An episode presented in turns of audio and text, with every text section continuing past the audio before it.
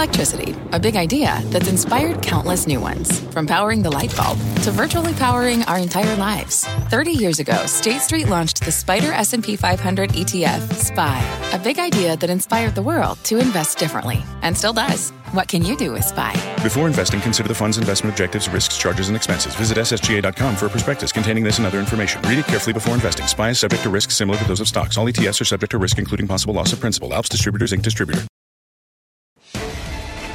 Fast Money starts right now. I'm Melissa Lee. Tonight's trader lineup: Guy Adami, Tim Seymour, Steve Grasso, and Karen Finerman. Coming up on Fast, a roller coaster rally. One theme park operator just announcing major plans to get back to business within days how you can ride on this reopening play. Plus, a social stock standout. What sent shares of Facebook to another all time high? And later, check out this image. We will tell you all about the big game of chicken that is breaking out in China. But first, what is the real read on retail? The group holding strong as we wrap up a major week of earnings. But we got some news today that could dash hopes of any robust retail rebound. Another 2.4 million Americans filing for unemployment last week. And while we all knew that the number would be awful, it may not be telling the whole story. The total claims exclude hundreds of thousands of self employed and gig economy workers as well. So, with millions of Americans, millions of consumers out of work, which retailers are best positioned for this road ahead? Guy. Hi, Mel. Hi, Guy. I feel it necessary to say hi because I don't see you. So if I were there, I wouldn't have to because it'd be obvious. But so, which retailers are best suited in this environment? That's a great question. Something we've talked about. I know Steve will talk about Costco correctly. So, uh, Karen has some thoughts on TJ Maxx, but the one I keep coming back to uh, is Dollar General, DG. I think Goldman Sachs just initiated the name with a $202 price target. They report, I believe, on May 28th. People will knock them on valuation, but this is a stock that sort of slow and steady wins the race. You know, Walmart was obviously one of the calls, Target as well, but if you look at the way those two names have traded since earnings, it's a tad disappointing. You have a pretty much Walmart trading up to that previous all time high and seemingly failing. Similar, although the Target didn't get that high. Target's rolling over as well. That's concerning. So the name for me, and others I'm sure will have other names, would be Dollar General DG. I think a question that a lot of viewers at home will have, though, is, is there are some retailers that have been absolutely taken to the woodshed during this pandemic. And I'm thinking of Macy's. And we saw the hmm. stock pop today because the traffic at the reopened stores was moderately better than anticipated, even though they warned of a huge loss that's coming in the quarter. So, so Tim, how do you sort of navigate this sector when you have so many, and you are going to have so many of these giant outsized bounces simply because things look so bleak and things are a little bit better than bleak? So for now, names like Macy's uh, and and even the Gap stores and, and to some extent L Brands, these these were broken stories coming into COVID nineteen, and these are stories that uh, one you have to always be looking at the balance sheet. Macy's is a name where uh, we spend a lot of time looking at the credit side. Karen talks about the bonds, we talk about the sum of the parts, we talk about the real estate, and, and at some point you you derive some intrinsic value for the core franchise or not. Um, I think in, in the case of Macy's, it, it is a case where the assets, I think, are still valuable, even if the core business is going through a dangerous time that is, is certainly not going to get better. L Brands, um, stock rallied significantly, almost 20% today uh, on the fact that they announced they're going to be closing 250 uh, Victoria's Secret stores. Now, the, the reason why that's good news is because ultimately Alice had felt that the, the best thing that they can do is downsize the entire company. COVID 19 is forcing a number of these retailers to actually do that faster uh, and more, yeah, so aggressively than they would. And I think that's, that's the opportunity. It seems to me, though, what we've seen has been uh, kind of that dash for trash across retail. And I'm not sure um, that's something that you, you want to chase. The ones that have been defensive are the names, you know, a Walmart, which to me, I, think its best days for this rally are behind it. Not its best days with its consumer group, but but again, the largest retailer in the world, arguably. Uh, when we talk about uh, you know the, the the labor market and some of the issues and all that pulled forward sales and a 25 times multiple, I think I've been pretty clear that I don't love Walmart here either. Right. And, and, the fact that, that most of the boom happening during the pandemic is happening online. We have been talking about this segment as yes, that's absolutely the opportunity. That is the wave of the future, Grasso. But at the same time, that is probably the lowest margin way of doing business as opposed to a physical store. So, you know, you're winning on that front, but you're losing on the margin front. Yeah, you are. But, you know, I, I hate to make it as simple as uh, have and have nots. And the ones that were weak are, are, it's just been exacerbated when you look at a pandemic. So the Macy's and the Kohl stores, Macy's is down 68%, has a short interest of 38%. I wouldn't dive into that, but you could see the up days, as you had mentioned before. Kohl stores, down 64% with a short interest of 16%. So these are names that maybe can have blips in the recovery because positioning was just too offsides. But I don't know how they are going to survive. I don't know that Kohl stores that is tremend- tremendously uh, based on incentives and giving away product is going to survive. But I will tell you, along with Karen, TJX or, or Target, or even a Ross stores, I think the discounters are going to have their hand at any of the goods that were ordered. They're going to just pick a price and they're going to be able to get whatever they want. So if you think that Costco, Walmart, Amazon, or Target is overpriced here, then you go with a TJX or Ross stores, something that you think is going to survive. Because I don't know about Macy's. And I don't know about Kohl's. Mm-hmm, mm-hmm. Uh, Karen, TJX, a great trade. I mean, it's up 15% today. Um, what do you like about the story? And Tim was mentioning being prudent in how companies spend are spending their money uh, TJX is being prudent in another way. Right. Yeah, so TJX, the quarter was actually awful, um, really bad, but it wasn't at all about the quarter. It's about what are they seeing going forward. And they are seeing in stores that are newly opened, some of them are, are actually up over last year, which is really kind of amazing. So, but but they did talk about you know suspending their buyback and also cutting their dividend. And I think that a lot of companies should be doing that. They get kind of a free pass right now to cutting their dividend. I mean, a month ago we talked about everybody should, you know, withdraw guidance. Now I feel like if you, you know, if there's any question, you should suspend the dividend. I mean, companies like Disney are doing it. And another reason that it sort of gives them some cover is if they're going to furlough employees, which TJX did, and they hope it's temporarily, and it very well may be, then paying a dividend while you're furloughing employees might not be the you know might not be the best optics. But I mean, this is a tremendous company, and uh, it it was nowhere near its highs. Unlike Walmart and Target, which were near its highs, which made the bar very high for earnings. And even though both of them had outstanding earnings, they still traded off in the face of those very tough earnings. This story is a little bit different. It's it's still below its highs. But uh, as Steve said, I think the other part of their business, where I know what did they pay for their goods, Mm. Uh, this is, you know, mana from heaven from them. This is just going to be, uh, you know, this may be the best pricing they've had since 08. Yeah, all the Max so out like there the will be, here. I mean, it's will, nice will and simple, lot, but I think there's. like a Pete Najarian. Um, I misspoke, by the way. TJX is up 15% exactly. on the week. It's up almost 7% today. Um, let's get more on the retail story. Bring in one of the nation's most experienced retail executives, Alan Questrom. Ran J.C. Penney, Macy's, Barney's, Neiman Marcus. He's also a former Walmart board member. He joins us on the phone. Alan, great to speak with you. Nice to be with you.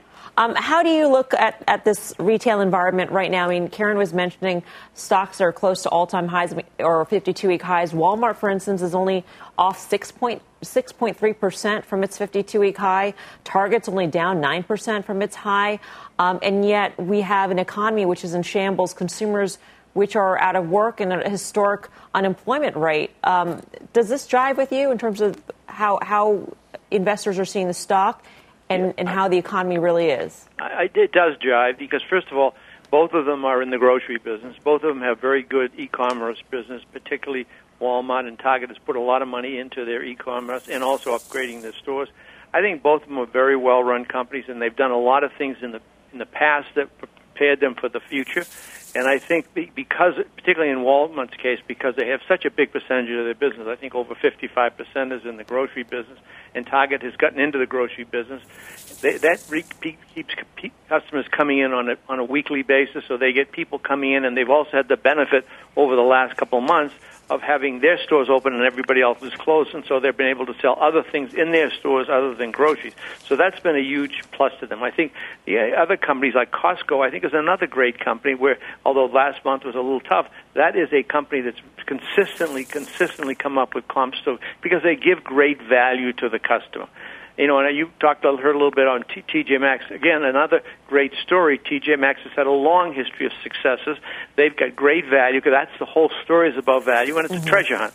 But again, they may have a little more difficulty in the beginning stage because a lot of these stores are going to be starting to open. They got a lot of carryover merchandise from the spring season, which they didn't sell, so they're going to all be on big sales. So that may be a little tough, but over the long term, TJ Maxx has been a very successful company in finding value in the market. The customer is looking for value. Reason Dollar General is also doing well. It's lower price, but it offers day to day value all the time. You have such a unique perspective, Alan, because you have touched on a consumer in, in various demographics in terms all of levels. exactly all levels of consumer out there. So if you had to force to choose, let's say, four stocks that you think will do well in the post-pandemic world, what would they be? Well, well, post-pandemic world. I'm going to say long term. I believe that you, the WalMarts, the Targets, the Costco's, uh, Home Depots, Lowe's, those kind of stores, I think, are long term going to be very, very good because I think a combination in the case of of Walmart and Target of food and Costco food and other areas, and the e-commerce, particularly in the first two, Walmart and Target. Those are going to do very well long term, and I think because they've been always upgrading their assortments, upgrading their their ability to ex- execute their business, I think that makes them a plus. Uh, TJ Maxx, I think, is just long term because they they know how to find value for the customer, and I think the customer is, is obviously very concerned with that. When you have 40 million people unemployed, it's going to be a difficult time to figure out where it's all going to go because they're not going to come back automatically. And until you get people back in the workforce, there's going to be a lot less money out there available to buy.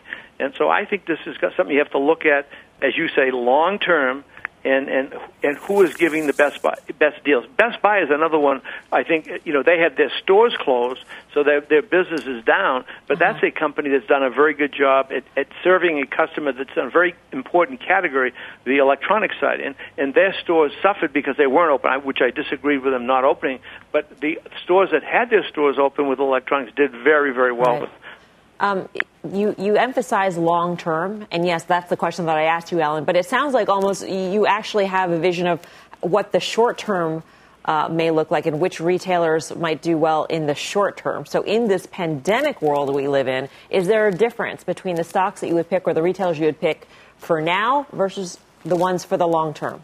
Well, well, for the short short term, you know, it's it's gonna it's gonna be the necessities. Obviously, going to be the most important thing that people are going to buy because if you got a limited amount of money, that's what you're going to buy. Discretionary is a longer term because I think when you think about where where am I going to wear my clothes, you know, I'm going to be mm-hmm. home. I don't have a real need for that, so that's an issue in terms of people have a, their restaurants open and places to go and go back to work where they have to get dressed up. That's going to be a little longer term. Uh, you know, it, it, it is not something that that is going to happen overnight, and so it's very difficult to say where these are all going to be. I don't think. I don't think. By the way, the Macy's are going to go out of business. I don't uh-huh. think that Neiman Marcus uh-huh. is going to go out of business. But there are stores that were doing very poorly before this happened. The, the chances of them surviving a little or none, quite frankly, right. because this is certainly didn't help when you're not doing well already. So I think that's a long term. Many of those stores won't do. But again, the things I'm giving you na- names on are those companies that had very good fundamentals before. So I believe those are short term. And long term. And particularly on the short-term necessities is, is certainly essential. Alan, always great to speak with you. Thank you. Okay, good luck. Thank Alan you very much. Questrom. Stay healthy. Thanks, you too. Uh, Karen Finerman, you and I have had multiple conversations about how it will be difficult to wear actual proper pants eventually. I'm wearing proper pants, but I'm in the office, so I have to. Oh, yeah. But uh, but when working from home, how difficult it would be to actually pull on a pair of, of, slacks, if you will, you know, tailored pants, as opposed to you know yoga pants or sweats. Yeah. Exactly. I mean, that's right. Lululemon is another one. It's expensive, but I still think I think it's not just a great retailer. I think it's an actual COVID winner. You know, I really do resent having to wear proper pants and if I weren't doing this show right now, I wouldn't have a sweater on, uh, would just have a sweatshirt. that would be my outfit all the time.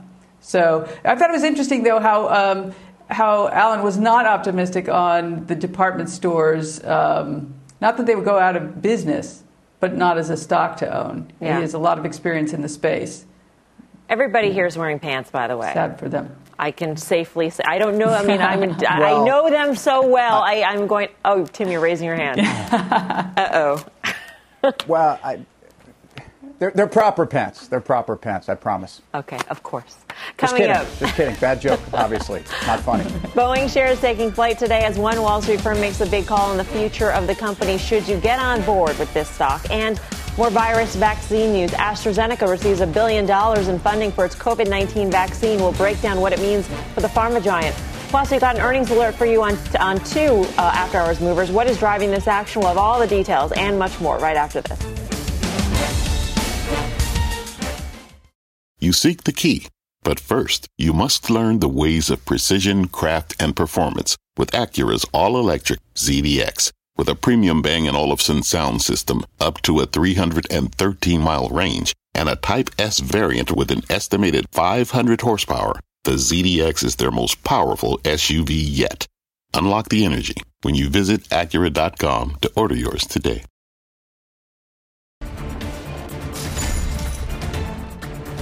Welcome back to Fast Money. We've got a pair of earnings alerts for you. Shares of Nvidia and Palo Alto, both on the move after reporting results. We've got Dom Chu standing by with the latest on Palo Alto, but we kick things off with Josh Lipton and more on Nvidia. Josh.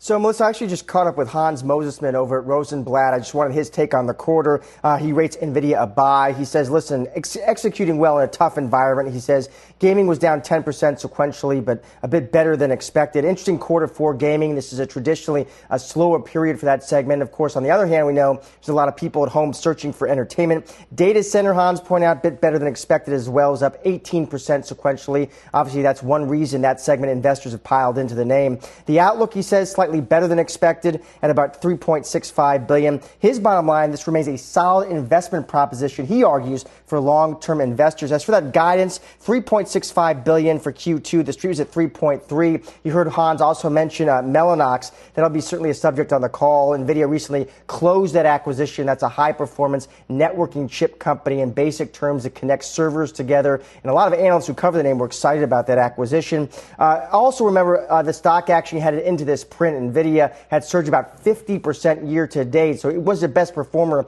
in the S&P tech sector. This call kicks off at 5:30 Eastern. Melissa, back to you. All right, Josh, thank you. Josh Lipton with the latest on NVIDIA. Uh, Steve Grasso, you've been in and out of this name over time. What do you make of it now?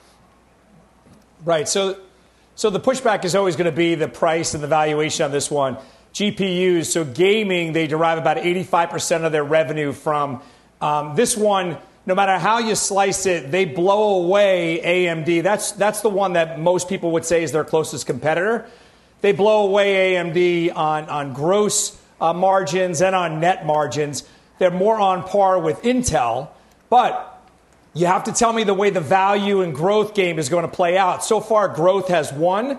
So I'd still bet on NVIDIA going forward. But if we see a rotation into value, that's where Intel will probably steal the thunder, even though NVIDIA is where all the growth and tech guys will pile into looking for more beta. It's up over 50% for the year. So if you start to see a rotation out of growth and slip into Intel, but, but would you rather myself out of the three? It's NVIDIA, then it would be Intel, then it would be AMD.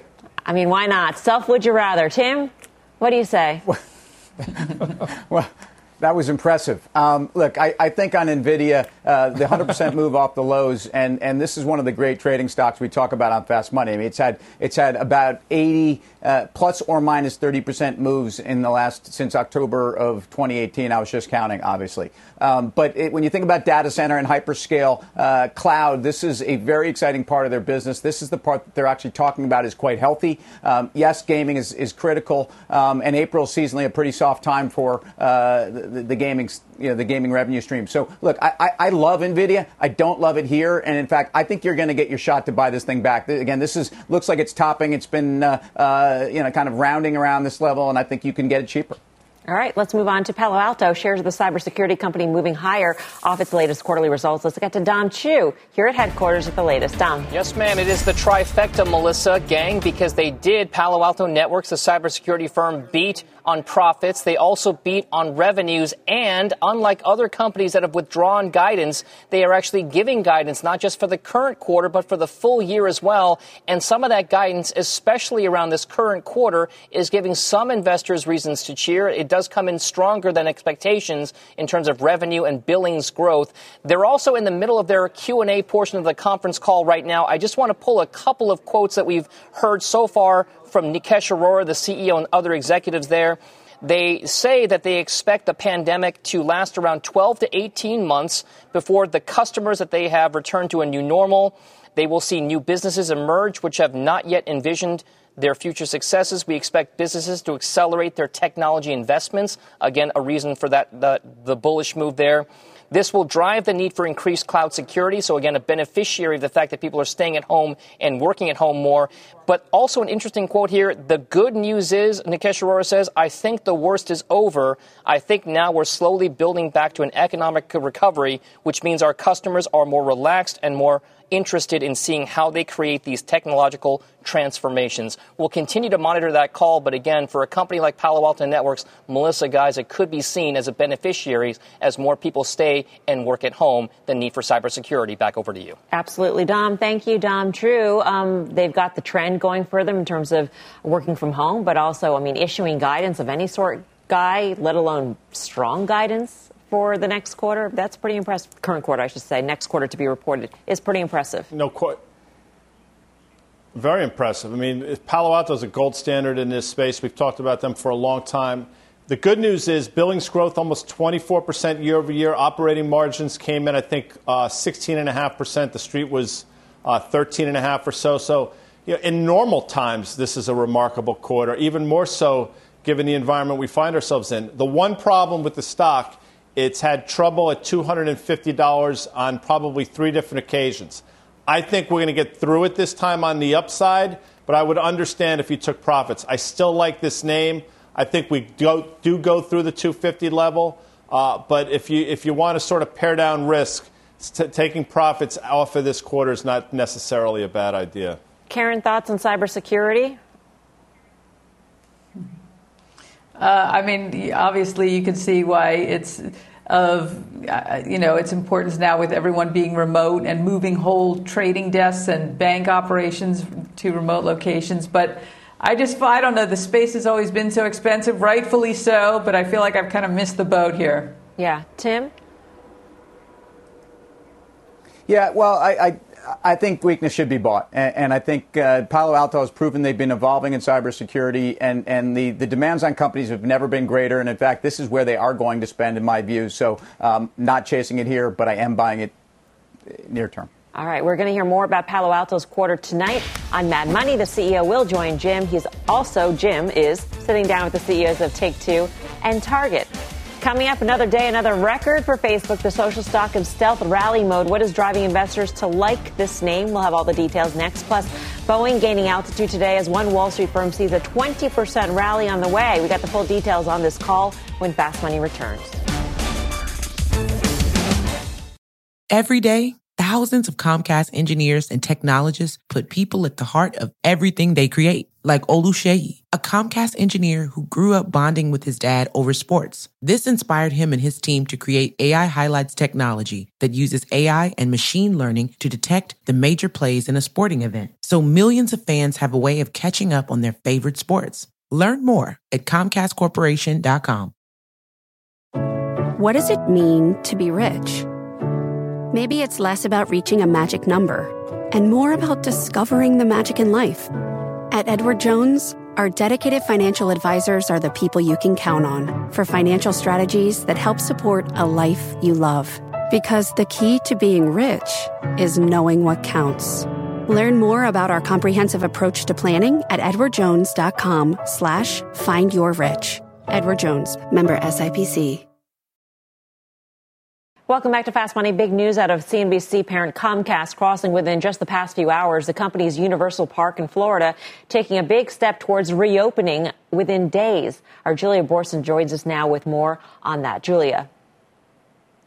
Melissa, that's right. Universal Studios, which is, as you mentioned, owned by CNBC's parent company, getting approval for its proposal to reopen its Orlando park from the Orange County Economic Recovery Task Force. Now, Universal is proposing bringing back employees on June 1st to get the park ready for a phased reopening. On June 3rd, it would open with limited capacity for some annual pass holders and then opening up to the general public again at limited capacity on June 5th. Now, there's no word yet on just how much the park will limit attendance. Now, the park does plan to enforce the wearing of masks. It will take everyone's temperature and will implement a range of cleaning and social distancing measures. Universal Studios telling us, quote, we look forward to formal approval from Mayor Demings and approval from Governor DeSantis. We also look forward to confirming the dates for our preview days and general public opening. Now, Orange County Mayor Demings saying he plans to discuss these reopening plans with the governor uh, likely tomorrow morning. And Disney tells us we reached out to them. They say they don't have any update on their reopening plans or timeline. We have not yet heard back from SeaWorld about what their plans are. Uh, to start a phased reopening. Guys, back over to you. Okay, Julia, thank you. Julia Boorstin with the latest on Universal. Um, show of hands, guys, we're all parents here. Who would go to a theme park the week of June 5th when it reopens wearing masks, washing hands, taking temperature, blah, blah, all those things? Okay. How am I going to get there? You're, you're, you're laughing. Would you, Mel? no. no, I would not. I would I would err on the side of, of extreme caution. But you're talking to somebody who spent five months indoors, not venturing outside until just a month ago. Guy, why not? No, I, I, for a myriad of reasons, uh, none of which I really want to get into at this time. But I, the most most severe of which is because you because of the fear factor, without question.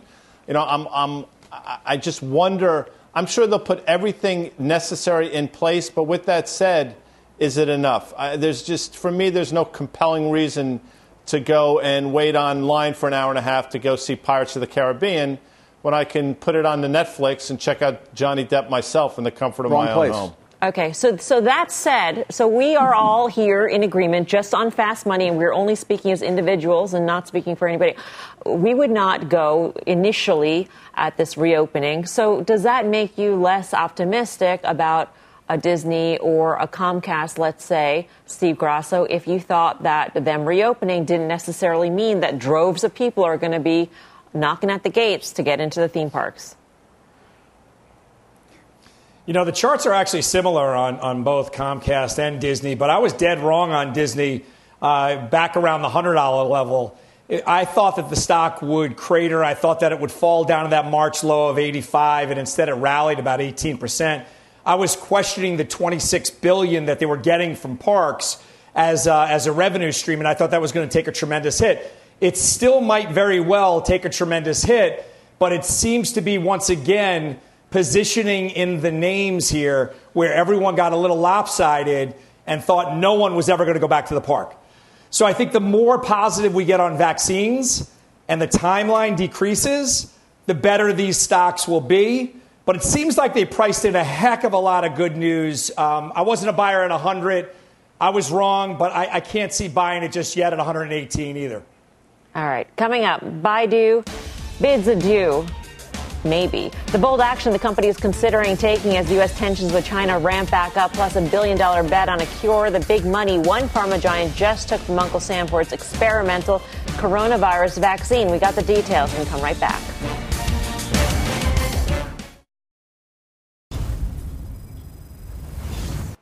Welcome back to Fast Money. Facebook hitting another record high today after the company announced its workplace chat tool now has 5 million paid users. Stifel also increasing the price target to 260 from 245. Uh, Karen, I go to you. I know you're a holder here. This is a new high for the stock. Is it still cheap in your view? Is it cheap? Uh, it's not cheap to itself. It's cheap to some other things. I mean, uh, you know, we all are, know about there's going to be pressure on the advertising revenue, but I'm glad they have this. This well, they have multiple other other um, levers or other revenue streams. So I, I I still like it here. I'm you know I always say if you go home long, it's the same as buying it here. It doesn't matter what your cost is. So I'm still hanging. They, they've really done an extraordinary job, I think, through this crisis, and I think it's also helped their PR position. And it was interesting to, to uh, hear Mark Zuckerberg talk about the workforce maybe being as much as 50% remote by uh, 2030. That would probably reduce expenses meaningfully as well. So staying long. I like it. It wasn't too long ago, like pre pandemic, when we were all worried about the regulatory issues facing Facebook and the, and the expenses associated with complying with whatever regulations were going to come, Tim. So does that all, has that all dissipated in this pandemic? Do we have to worry about it? Well, I, I think we have to worry about it. And, and again, the, the, the, DOJ was also a factor in June 3rd of last year. So we're about at that one year anniversary, and we've heard about it with Google. So, I, yeah, I, I, think, I think it's there. Um, I think the pandemic has, has certainly changed priorities uh, in Washington, and it probably should in the short term.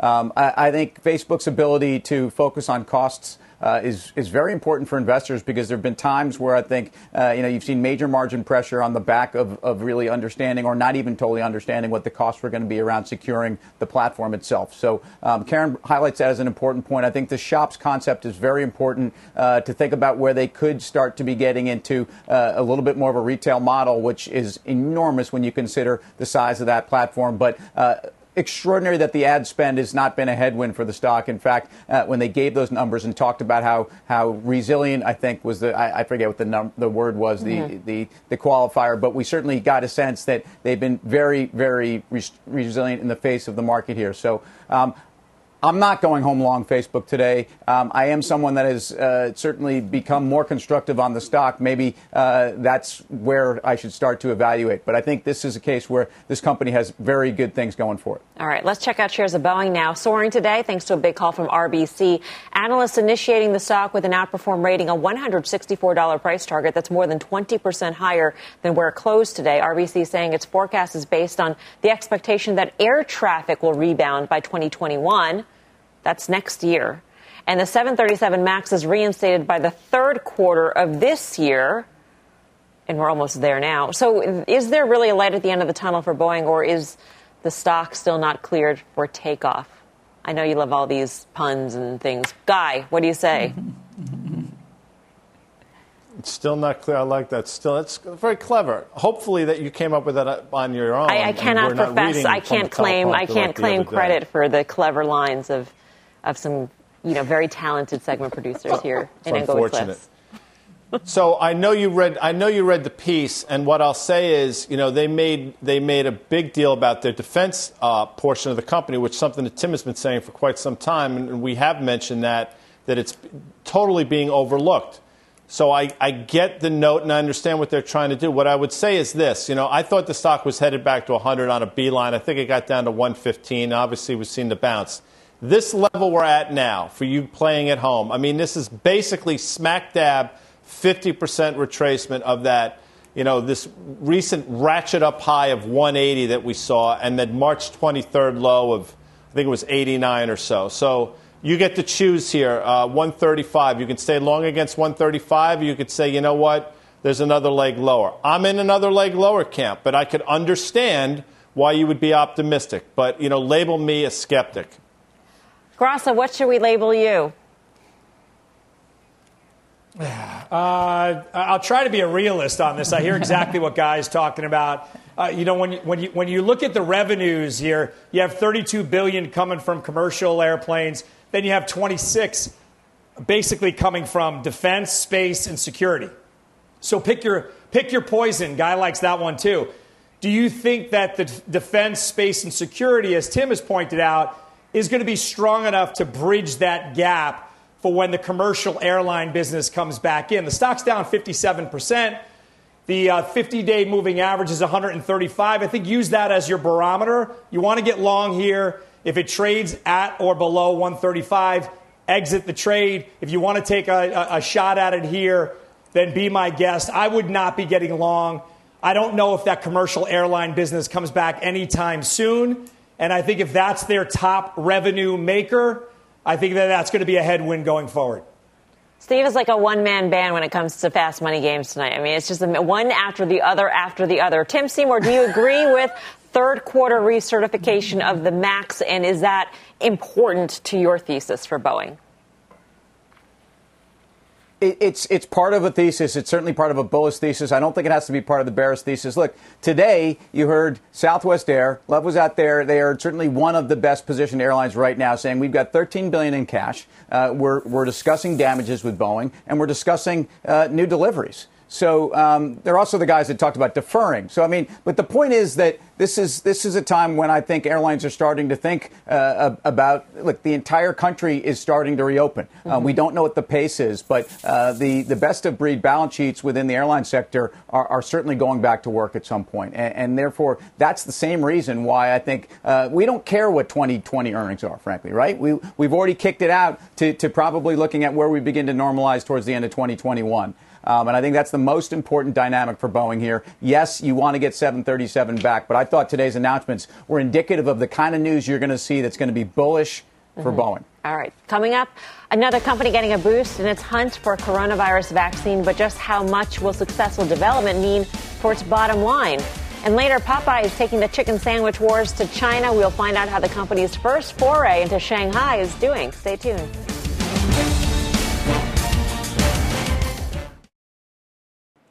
Welcome back to Fast Money. The U.S. striking a deal with AstraZeneca for potential coronavirus vaccine treatment. Meg Terrell's got all the details. Meg. Hi, Melissa. This is the biggest deal that BARDA, a part of the U.S. government, has awarded yet to a company working on COVID-19. And it's being done under the umbrella of Operation Warp Speed, which of course is the government program to try to accelerate a COVID-19 vaccine by the end of the year or early next year. You can see here what they've awarded $30 million to Sanofi and about half a billion dollars each to J&J and Moderna. So it's 1.2 billion to AstraZeneca, which is partnered with Oxford today. Uh, and in return, the U.S. government gets a guarantee if the vaccine is successful of 300 million doses by October. Now, we talked with AstraZeneca's CEO Pascal Soriot this morning, uh, including about their approach to pricing. Here's what he said. The vaccine costs very little. We are doing this at no profit during the pandemic. It's going to cost a few dollars. It's going to be really very, very easy to, to afford for uh, the middle and high income countries. And for the low-income country, countries, we're working with global organizations like CEPI, Gavi, that are supported in particular by the Gates Foundation and many other countries uh, to, to, to, help those low-income uh, countries get access to the, to the vaccine. So AstraZeneca pledging uh, no profit during the pandemic. J&J making a similar pledge to make this quote affordable vaccine to the public on a not-for-profit basis for emergency pandemic use. Moderna told us yesterday, their chairman, that they're not thinking about a profit as the motivation here, whereas the Pfizer CEO told Forbes in a cover story this week that quote financial returns should not drive any decisions. So Mel, a couple of those more firm than the others, uh, AstraZeneca and J&J saying not for profit, at least during the pandemic. So perhaps if this becomes a seasonal vaccine, they will make some money, but they don't plan to, at least for the pandemic. Back over to you. It's interesting, Meg, though, that we see such a reaction in the stocks. I mean, today alone, AstraZeneca added $147 billion in market cap for a product the CEO said this morning they wouldn't make any money off of, and maybe they'll make money off of later on down the road. So, is there something else that we're missing here? I mean, in terms of the U.S.'s investment, let's say, are they gaining um, plants or manufacturing capacity that they will then be able to keep after the pandemic? Not necessarily. They're striking partnerships in order mm-hmm. to be mm-hmm. able to manufacture this vaccine. We do know that they're establishing a pandemic preparedness center at Oxford. Uh, unclear whether the BARDA funds could go to that. Um, but perhaps it is just the, the market's general excitement over enthusiasm expressed about a vaccine. We see it all the time. Yes, we have, and a lot this week. Meg, thank you. Meg Terrell with the latest on, on AZN. And we've made a point of this.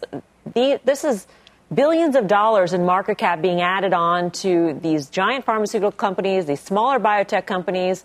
And for what? There is no necessarily bottom line payoff, Karen, for any of these companies, except for maybe uh, goodwill, and maybe that maybe that maybe that's worth the price. I, I don't know. I, I'm not sure. Right. I mean, you know, clearly Moderna, which we looked at yesterday. Um, and if you have so many sort of you know in the hunt at the same time, even if you did get the the holy grail, you have to share it with so many? But maybe it is goodwill. Maybe it's just uh, you know that all of the pressure on drug pricing will really abate, and um, that would be enough.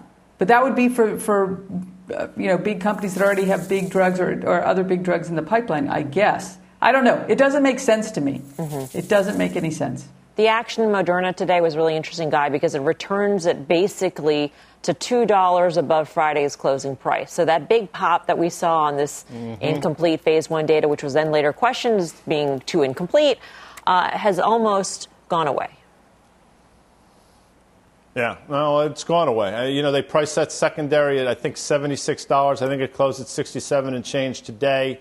And and what, to your point with Karen, I mean, these two names specifically are somewhat, in terms of trading, very cautionary tales.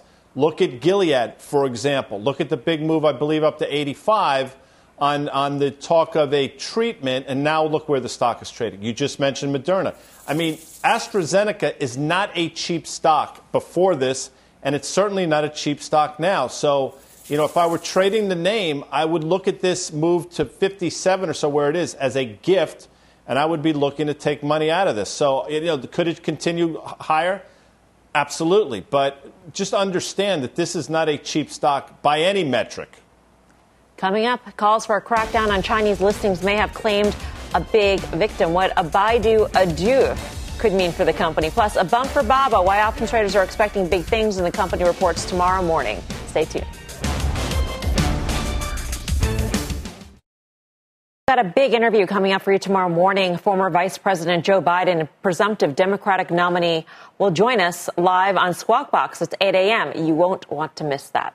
We've got some big news on Baidu today. Reuters reporting the Chinese tech giant is considering delisting its ADRs from the Nasdaq and moving its shares closer to home to boost its valuation. The news comes a day after the U.S. Senate passed a bill that could bar Chinese companies from listing on U.S. exchanges unless they meet certain requirements. So, could this be the beginning of Chinese uh, big tech's mass exodus. And Tim, I think it, you know what was interesting to me was the quote from the founder and CEO Robin Li when he said that Chinese companies seem to be continuously the target of new, tighter U.S. regulations, and that is a concern. And if you're a good company, you have access to any exchange, any market in the world.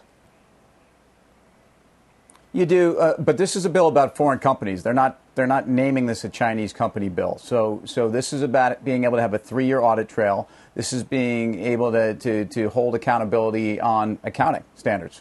Um, and, and this is about transparency that, that I, I I, I, repeat, I think is is much about what will benefit those companies in the eyes of investors in terms of their multiple and thus their valuation, and mm-hmm. put money in the shareholders' pockets uh, in the right way, as, as it is a, a, an albatross. But um, you know, when I, when I these these threats, um, obviously uh, from the companies themselves, who are national champion companies of some sort in China, uh, it's important to show some uh, some bravado. I think here. I think uh, to expect these companies to do something they don't have to do mm-hmm. um, would be very much a surprise. And remember, again, companies go out of their way to list here. Uh, the companies that have not, that have been major global IPOs in the last four or five years, haven't right. met the standards. And, and, and I think that's really what it comes down to. From the exchange perspective, Grasso, is this a concern? Because I, I agree with Tim that this you know, from the investor's perspective, this is a good thing for investors to, to demand more transparency of companies that are listing here in the United States. But the way it's being perceived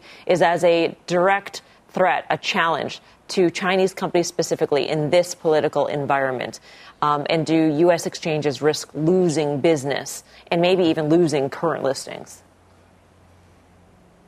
Sure, of course. You, you, there's, there's always that chance, but it's a bipartisan issue it is uh, to, to echo these uh, the comments that have been made.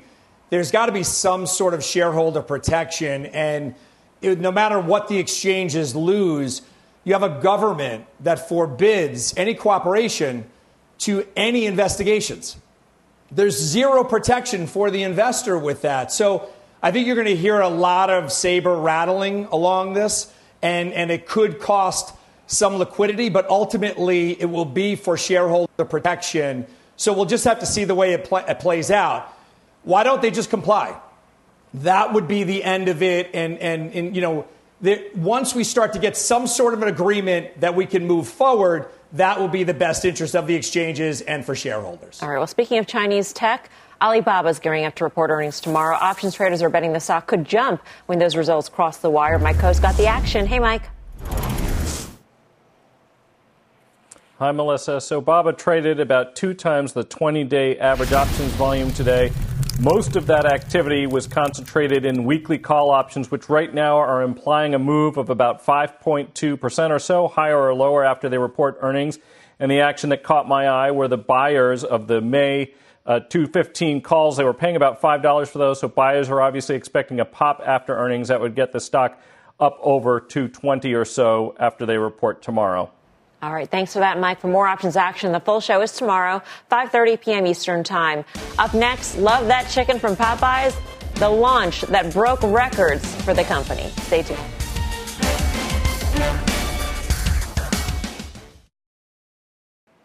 Welcome back to Fast Money. Check out the scene in China. Popeyes debuting there in a big way. Reports of customers waiting for hours outside of its flagship restaurant in Shanghai. Popeye says it is the biggest debut in a new market ever.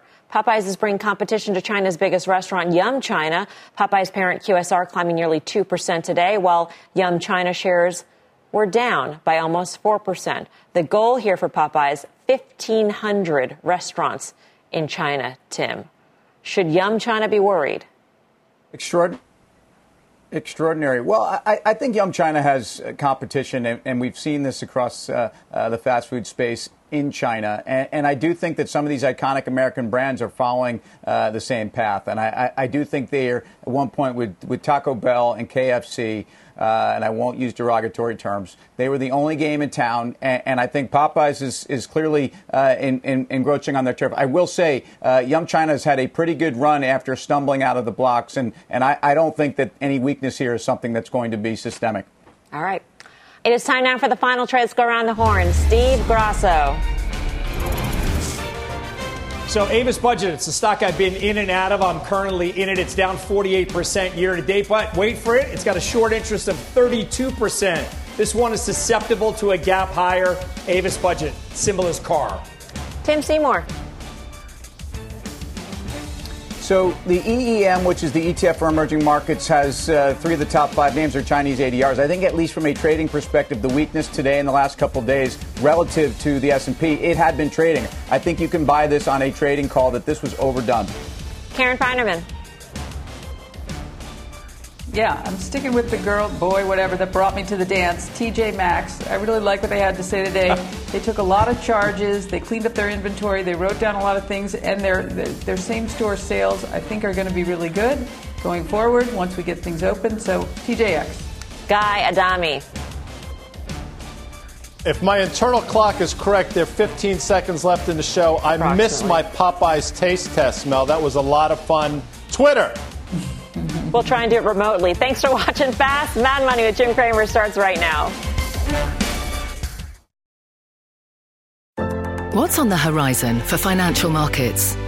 At PGIM, it's a question that over 1,400 investment professionals relentlessly research in pursuit of your long term goals. Specialized across asset classes, but united in collaboration, our teams provide global and local expertise our investments shape tomorrow, today. Pursue your tomorrow with PGIM, a leading global asset manager.